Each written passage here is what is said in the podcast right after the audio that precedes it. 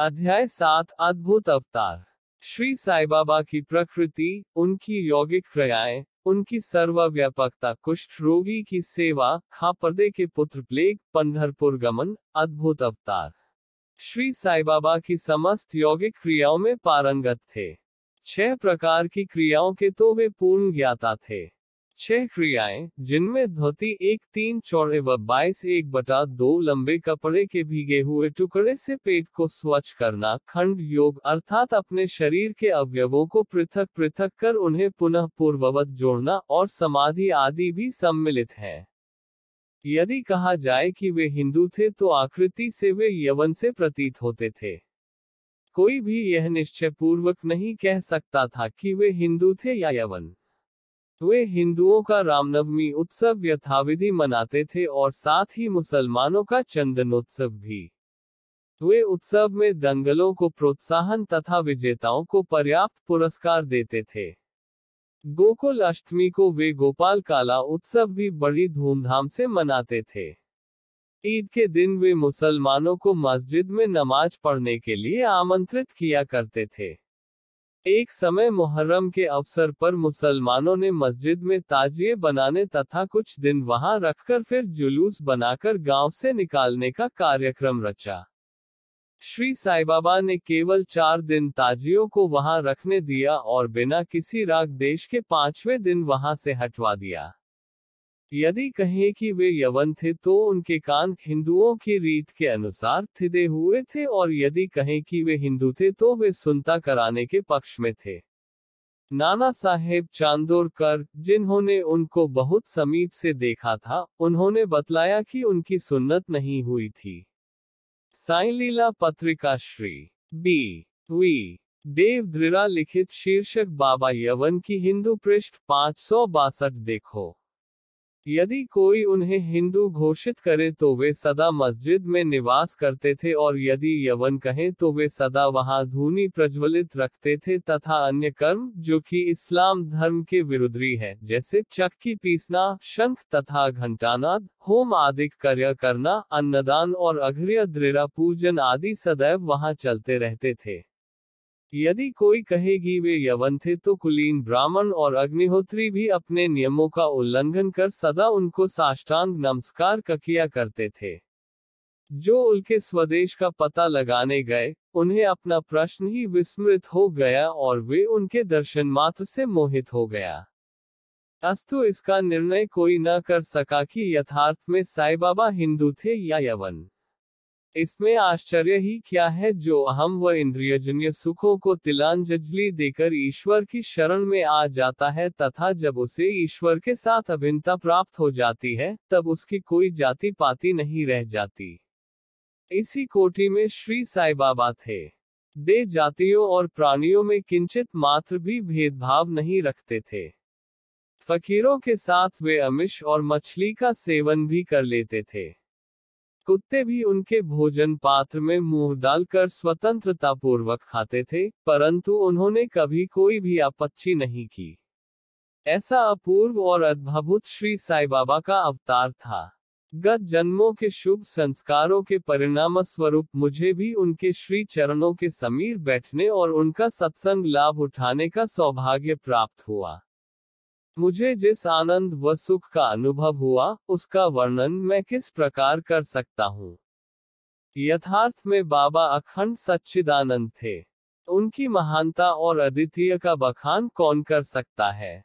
जिसने उनके श्री चरण कमलों की शरण ली, उसे साक्षात्कार की प्राप्ति हुई। अनेक सन्यासी, साधक और अन्य मुमुक्षु जन भी श्री साई बाबा के पास आया करते थे। बाबा भी सदैव उनके साथ चलते फिरते, उठते बैठते उनसे वार्तालाप कर उनका चितरंजन किया करते थे। अल्लाह मालिक सदैव उनके होठों पर था। वे कभी भी विवाद और मतभेद में नहीं पड़ते थे तथा सदा शांत और स्थिर रहते थे। परंतु कभी कभी वे क्रोधित हो जाया करते थे। वे सदैव ही वेदांत की शिक्षा दिया करते थे। अमीर और गरीब दोनों उनके लिए एक समान थे। वे लोगों के गुहा व्यापार को पूर्णतया जानते थे और जब वे गुहा रहस्य स्पष्ट करते तो सब विस्मत हो जाते थे। स्वयं ज्ञानावतार होकर भी वे सदैव अज्ञानता का प्रदर्शन किया करते थे। उन्हें आदर सत्कार से सदैव अरुचि थी। इस प्रकार का श्री साई बाबा का वैशिष्ट्य था। थे तो वे शरीरधारी परंतु कर्मों से उनकी ईश्वरीयता स्पष्ट झलकती थी। शिरडी के सकल नर नारी उन्हें परब्रह्मा ही मानते थे। वे शिष्य श्री साई बाबा के एक अंतरंग भक्त महालसा पति, जो कि बाबा के साथ मस्जिद तथा चावड़ी में शयन करते थे, उन्हें बाबा ने बतलाया था कि मेरा जन्म पाथरडी के एक ब्राह्मण परिवार में हुआ था। मेरे माता पिता ने मुझे बाल्यावस्था में ही एक फकीर को सौंप दिया था। जब यह चर्चा चल रही थी, तभी पाथरडी से कुछ लोग वहाँ आए तथा बाबा ने उनसे कुछ लोगों के संबंध में पूछताछ भी की। श्रीमती काशीबाई कानेटकर पूना की एक प्रसिद्ध विदुषी महिला ने साईलीला पत्रिका, भाग दो, सन 1934 के पृष्ठ उन्यासी पर अनुभव नम पाँच में प्रकाशित किया है कि बाबा के चमत्कारों को सुनकर हम लोग अपनी ब्रह्मवादी समस्था की पद्धति के अनुसार विवेचन कर रहे थे। विवाद का विषय था कि श्री साई बाबा ब्रह्मवादी है या वाम मार्गी कालांतर में जब मैं शिरडी को गई थे मुझे इस संबंध में अनेक विचार आ रहे थे। जैसे ही मैंने मस्जिद की सीढ़ियों पर पैर रखा कि बाबा उठकर सामने आ गए और अपने हृदय की ओर संकेत कर, मेरी ओर घूरते हुए क्रोधित हो बोले, यह ब्राह्मण है, शुद्री ब्राह्मण। इसे वाम मार्ग से क्या प्रयोजन, यहाँ कोई भी यवन प्रवेश करने का दुस्साहस नहीं कर सकता और न ही वह करे। पुनः अपने हृदय की ओर इंगित करते हुए बोले या ब्राह्मण लाखों मनुष्यों का पथ प्रदर्शन कर सकता है और उनको अप्राप्य वस्तु की प्राप्ति करा सकता है। यह ब्राह्मण की मस्जिद है। मैं यहाँ किसी वाम मार्गी की छाया भी न पने दूँगा। बाबा की प्रकृति। मैं मूर्ख जो हूँ, श्री साई बाबा की अद्भुत लीलाओं का वर्णन नहीं कर सकता। शिरडी के प्रायः समस्त मंदिरों का उन्होंने जीर्णोद्धार किया। श्री तात्या पाटिल के दृढ़ा शनि गणरती शंकर, पार्वती, ग्राम्य देवता और हनुमान जी आदि के मंदिर ठीक करवाए। उनका दान भी विलक्षण था। दक्षिणा के रूप में जो धन एकत्रित होता था, उसमें से वे किसी को बीस रुपये, किसी को पंद्रह रुपये या किसी को पचास रुपये, इसी प्रकार प्रतिदिन स्वच्छंदता पूर्वक वितरण कर देते थे। प्राप्तिकर्ता उसे शुद्री दान समझता था। बाबा की भी सदैव यही इच्छा थी कि उसका उपयुक्त रीति से व्यय किया जाए। बाबा के दर्शन से भक्तों को अनेक प्रकार का लाभ पहुँचता था। अनेकों निष्कपट और स्वस्थ बन गए, दुष्टात्मा पुण्यतमा में परिणत हो गए। अनेकों कुष्ठ रोग से मुक्त हो गए और अनेकों को मनोवांछित फल की प्राप्ति हो गई। बिना कोई रस या औषधि सेवन किए, बहुत से आंधों को पुनः दृष्टि प्राप्त हो गई, पंगुओं की पंगुता नष्ट हो गई। कोई भी उनकी महानता का अंत न पा सका। उनकी कीर्ति दूर दूर तक फैलती गई और भिन्न भिन्न स्थानों से यात्रियों के झुंड के झुंड शिरडी आने लगे। बाबा सदा धूनी के पास ही आसन जमाए रहते और वही विश्राम किया करते थे। वे कभी स्नान करते और कभी स्नान किए बिना ही समाधि में लीन रहते थे। वे सिर पर एक छोटी सी साफी, कमर में एक धोती और तन ढंकने के लिए एक अंगरखा धारण करते थे। प्रारंभ से ही उनकी वेशभूषा इसी प्रकार थी। अपने जीवन काल के पूर्वार्द्री में वे गाँव में चिकित्सा कार्य भी किया करते थे। रोगियों का निदान कर उन्हें औषधि भी देते थे और उनके हाथ में अपरिमित यश था। इस कारण से वे अल्पकाल में ही योग्य चिकित्सक विख्यात हो गए। यहाँ केवल एक ही घटना का उल्लेख किया जाता है, जो बड़ी विचित्र सी है। विलक्षण नेत्र चिकित्सा। एक भक्त की आँखें बहुत लाल हो गई थी। उन पर सूजन भी आ गई थी। शिरडी सरीखे छोटे ग्राम में डॉक्टर कहा। तब भक्तगण ने रोगी को बाबा के समक्ष उपस्थित किया। इस प्रकार की पीड़ा में डॉक्टर प्रायः लेप, मरहम, अंजन, गाय का दूध तथा कपूरयुक्त औषधियों को प्रयोग में लाते हैं। पर बाबा की औषधि तो सर्वथा ही भिन्न थी। उन्होंने भिलावा पीस कर उसकी दो गोलियाँ बनाई और रोगी के नेत्रों में एक एक गोली चिपका कर करड़े की पट्टी से आँखें बाँध दी। दूसरे दिन पट्टी हटाकर नेत्रों के ऊपर जल के छींटे छोड़े गए। सूजन कम हो गई और नेत्र प्रायः निरोग हो गए। नेत्र शरीर का एक अति सुकोमल अंग है, परंतु बाबा की औषधि से कोई हानि नहीं पहुँची, वरन नेत्रों की व्याधि दूर हो गई। इस प्रकार अनेक रोगी निरोग हो गए। यह घटना तो केवल उदाहरण स्वरूप ही यहाँ लिखी गई है। बाबा की यौगिक क्रियाएँ। बाबा को समस्त यौगिक प्रयोग और क्रियाएँ ज्ञात थी। उनमें से केवल दो का ही उल्लेख यहाँ किया जाता है। धोती क्रिया आते स्वच्छ करने की क्रिया प्रति तीसरे दिन बाबा मस्जिद से पर्याप्त दूरी पर एक वट वृक्ष के नीचे किया करते थे। एक अवसर पर लोगों ने देखा कि उन्होंने अपनी आंतों को उधर के बाहर निकालकर उन्हें चारों ओर से स्वच्छ किया और समीप के वृक्ष पर सूखने के लिए रख दिया। शिरडी में इस घटना की पुष्टि करने वाले लोग अभी भी जीवित हैं। उन्होंने इस सत्य की परीक्षा भी की थी। साधारण धोती क्रिया एक तीन चौड़े व बाईस एक बटा दो फुट लंबे गीले कपड़े के टुकड़े से की जाती है।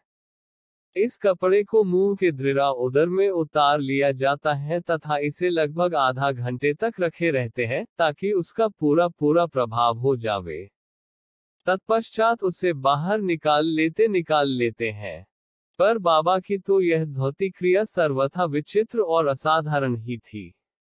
खंडयोग एक समय बाबा ने अपने शरीर के अवयव पृथक पृथक कर मस्जिद के भिन्न भिन्न स्थानों में बिखेर दिए। अकस्मात उसी दिन एक महाशय मस्जिद में पधारे और अंगों को इस प्रकार यहाँ वहाँ बिखरा देखकर बहुत ही भयभीत हुए। पहले उनकी इच्छा हुई कि लौटकर ग्राम अधिकारी के पास यह सूचना भिजवा देनी चाहिए कि किसी ने बाबा का खून कर उनके टुकड़े टुकड़े कर दिए हैं। परंतु सूचना देने वाला ही पहले पकड़ा जाता है। यह सोचकर वे मौन रहे। दूसरे दिन जब वे मस्जिद में गए तो बाबा को पूर्ववत हष्ट पुष्ट और स्वस्थ देखकर उन्हें बड़ा विस्मय हुआ। उन्हें ऐसा लगा कि पिछले दिन जो दृश्य देखा था वह कहीं स्वप्न तो नहीं था। बाबा बाल्याकाल से ही यौगिक क्रियाएँ किया करते थे और उन्हें जो अवस्था प्राप्त हो चुकी थी, उसका सत्य ज्ञान किसी को भी नहीं था। चिकित्सा के नाम से उन्होंने कभी किसी से एक पैसा भी स्वीकार नहीं किया। अपने उत्तम लोकप्रिय गुणों के कारण उनकी कीर्ति दूर दूर तक फैल गई। उन्होंने अनेक निर्धनों और रोगियों को स्वास्थ्य प्रदान किया। इस प्रसिद्ध डॉक्टरों के डॉक्टर मसीहों के मसीहा ने कभी अपने स्वार्थ की चिंता न कर अनेक विघ्नों का सामना किया तथा स्वयं असहनीय वेदना और कष्ट सहन कर सदैव दूसरों की भलाई की और उन्हें विपत्तियों में सहायता पहुंचाई वे सदा पर कल्याणार्थ चिंतित रहते थे। ऐसी एक घटना नीचे लिखी जाती है, जो उनकी सर्वव्यापकता तथा महान दयालुता की घोतक है। बाबा की सर्वव्यापकता और दयालुता। सन 1910 में बाबा दिवाली के शुभ अवसर पर धूनी के समीप बैठे हुए अग्निताप रहे थे तथा साथ ही धूनी में लकड़ी भी डालते जी रहे थे। धूनी प्रचंडता से प्रज्वलित थी। कुछ समय पश्चात उन्होंने लकड़ियाँ डालने के बदले अपना हाथ धूनी में डाल दिया। हाथ बुरी तरह से झुलस गया। नौकर माधव तथा माधवराव देशपांडे ने बाबा को धूनी में हाथ डालते दोख कर तुरंत दौड़कर उन्हें बलपूर्वक पीछे खींच लिया। माधवराव ने बाबा से कहा, देवा, आपने ऐसा क्यों किया? बाबा सावधान होकर कहने लगे, यहाँ से कुछ दूरी पर एक लुहारिन जब भट्टी धोंक रही थी, उसी समय उसके पति ने उसे बुलाया। कमर से बंधे हुए शिशु का ध्यान छोड़ वह शीघ्रता से वहाँ दौड़क गई। अभाग्यवश शिशु फिसलकर भट्टी में गिर पड़ा। मैंने तुरंत भट्टी में हाथ डालकर शिशु के प्राण बचा लिए हैं। मुझे अपना हाथ जल जाने का कोई डक नहीं है, परंतु मुझे हर्ष है कि एक मासूम शिशु के प्राण बच गए। कुष्ठ रोगी की सेवा। माधवराव देशपांडे के दृढ़ा बाबा का हाथ जल जाने का समाचार पाकर श्री नाना साहेब चांदोरकर, बंबई के सुप्रसिद्ध डॉक्टर श्री परमानंद के साथ दवाइयाँ, लेप, लिंट तथा पट्टियाँ आदि साथ लेकर शीघ्रता से शिरडी को आए। उन्होंने बाबा से डॉक्टर परमानंद को हाथ की परीक्षा करने और जले हुए स्थान में दवा लगाने की अनुमति मांगी। यह प्रार्थना अस्वीकृत हो गई। हाथ जल जाने के पश्चात एक कुष्ठ पीड़ित भक्त भागजी सिंधिया उनके हाथ पर सदैव पट्टी बांधते थे।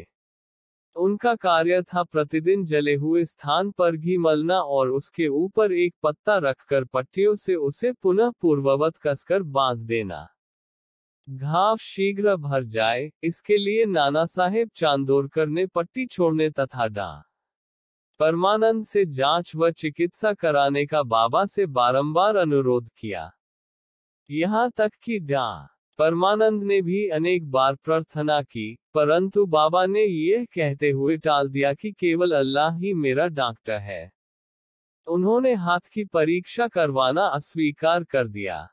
डा, परमानंद की दवाइयाँ शिरडी के वायुमंडल में न खुल सकी और न उनका उपयोग ही हो सका। फिर भी डॉक्टर साहेब की अनुमति मिल गई। कुछ दिनों के उपरांत जब घाव भर गया, तब सब भक्त सुखी हो गए, परंतु यह किसी को भी ज्ञात न हो सका कि कुछ पीड़ा अवशेष रही थी या नहीं। प्रतिदिन प्रातःकाल वही क्रमघृत से हाथ का मर्दन और पुनः कसकर पट्टी बांधना श्री साई बाबा की समाधि पर्यंत यह कार्य इसी प्रकार चलता रहा। श्री साई बाबा सदृश पूर्ण सिद्धक को यथार्थ में इस चिकित्सा की भी कोई आवश्यकता नहीं थी, परंतु भक्तों के प्रेमवश उन्होंने भागजी की यह सेवा अर्थात उपासना निर्विघ्न स्वीकार की। जब बाबा लेंडी को जाते तो भागजी छाता लेकर उनके साथ ही जाते थे।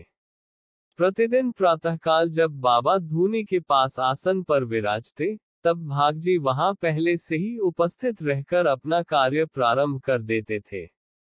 भागजी ने पिछले जन्म में अनेक पाप कर्म किए थे। इस कारण वे कुष्ठ रोग से पीड़ित थे। उनकी उंगलियाँ गल चुकी थी और शरीर पीप आदि से भरा हुआ था, जिससे दुर्गंध भी आती थी। यज्ञपी बाहरी दृष्टि से वे दुर्भागी प्रतीत होते थे, परंतु बाबा का प्रधान सेवक होने के नाते, यथार्थ में वे ही अधिक भाग्यशाली तथा सुखी थे। उन्हें बाबा के सानिध्य का पूर्ण लाभ प्राप्त हुआ। बालक खापरदे को प्लेग। अब मैं बाबा की एक दूसरी अद्भुत लीला का वर्णन करूँगा। श्रीमती खापरदे अमरावती के श्री दादा साहेब खापरदे की धर्मपत्नी अपने छोटे पुत्र के साथ कई दिनों से शिरडी में थी। पुत्र तीव्र ज्वर से पीड़ित था, पश्चात उसे प्लेग की गिल्टी गांठ भी निकल आई। श्रीमती खापरदे भयभीत हो बहुत घबराने लगी और अमरावती लौट जाने का विचार करने लगी। संध्या समय जब बाबा वायु सेवन के लिए वाड़े अब जो समाधि मंदिर कहा जाता है, के पास से जा रहे थे, तब उन्होंने उनसे लौटने की अनुमति मांगी तथा कंपित स्वर में कहने लगी कि मेरा प्रिय पुत्र प्लेग से ग्रस्त हो गया है, अतः अब मैं घर लौटना चाहती हूँ। प्रेम पूर्वक उनका समाधान करते हुए बाबा ने कहा, आकाश में बहुत बादल छाए हुए हैं। उनके हटते ही आकाश पूर्ववत स्वच्छ हो जाएगा। ऐसा कहते हुए उन्होंने कमर तक अपनी कफनी ऊपर उठाए और वहाँ उपस्थित सभी लोगों को चार अंडों के बराबर गिल्टियाँ दिखाकर कहा, देखो, मुझे अपने भक्तों के लिए कितना कष्ट उठाना पड़ता है। उनके कष्ट मेरे हैं। यह विचित्र और असाधारण लीला दिखकर लोगों को विश्वास हो गया कि संतों को अपने भक्तों के लिए किस प्रकार कष्ट सहन करने पड़ते हैं। संतों का हृदय मोम से भी नर्म तथा अंतर्बाहरी मक्खन जैसा कोमन होता है। वे अकारण ही भक्तों से प्रेम करते और उन्हें अपना निजी संबंधी समझते हैं।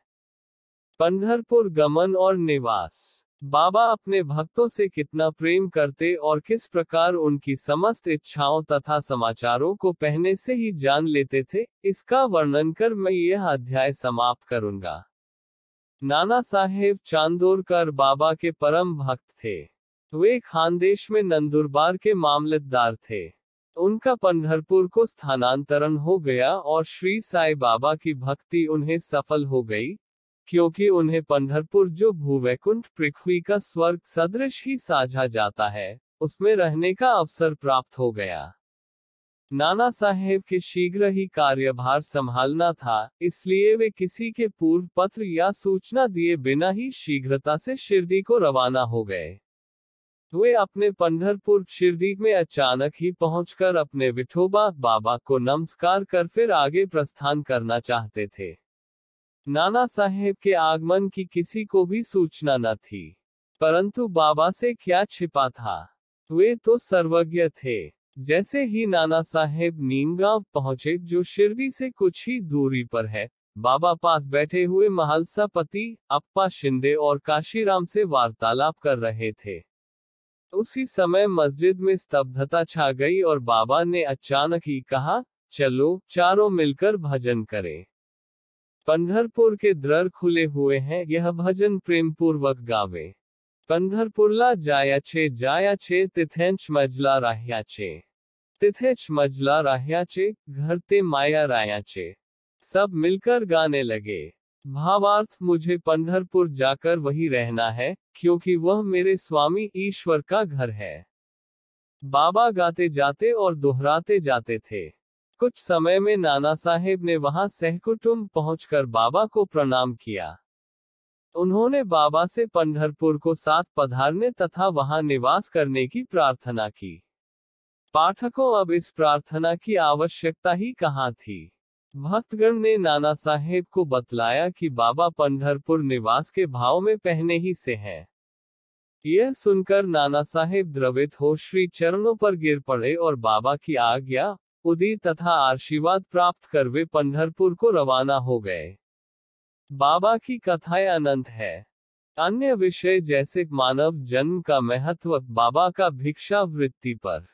निर्वाह बाय जाबई की सेवा तथा अन्य कथाओं को अग्नि अध्याय के लिए शेष रखकर अब मुझे यहाँ विश्राम करना चाहिए। श्री सद्रगुरु साइनाथार्पण मस्तु शुभन भवतु।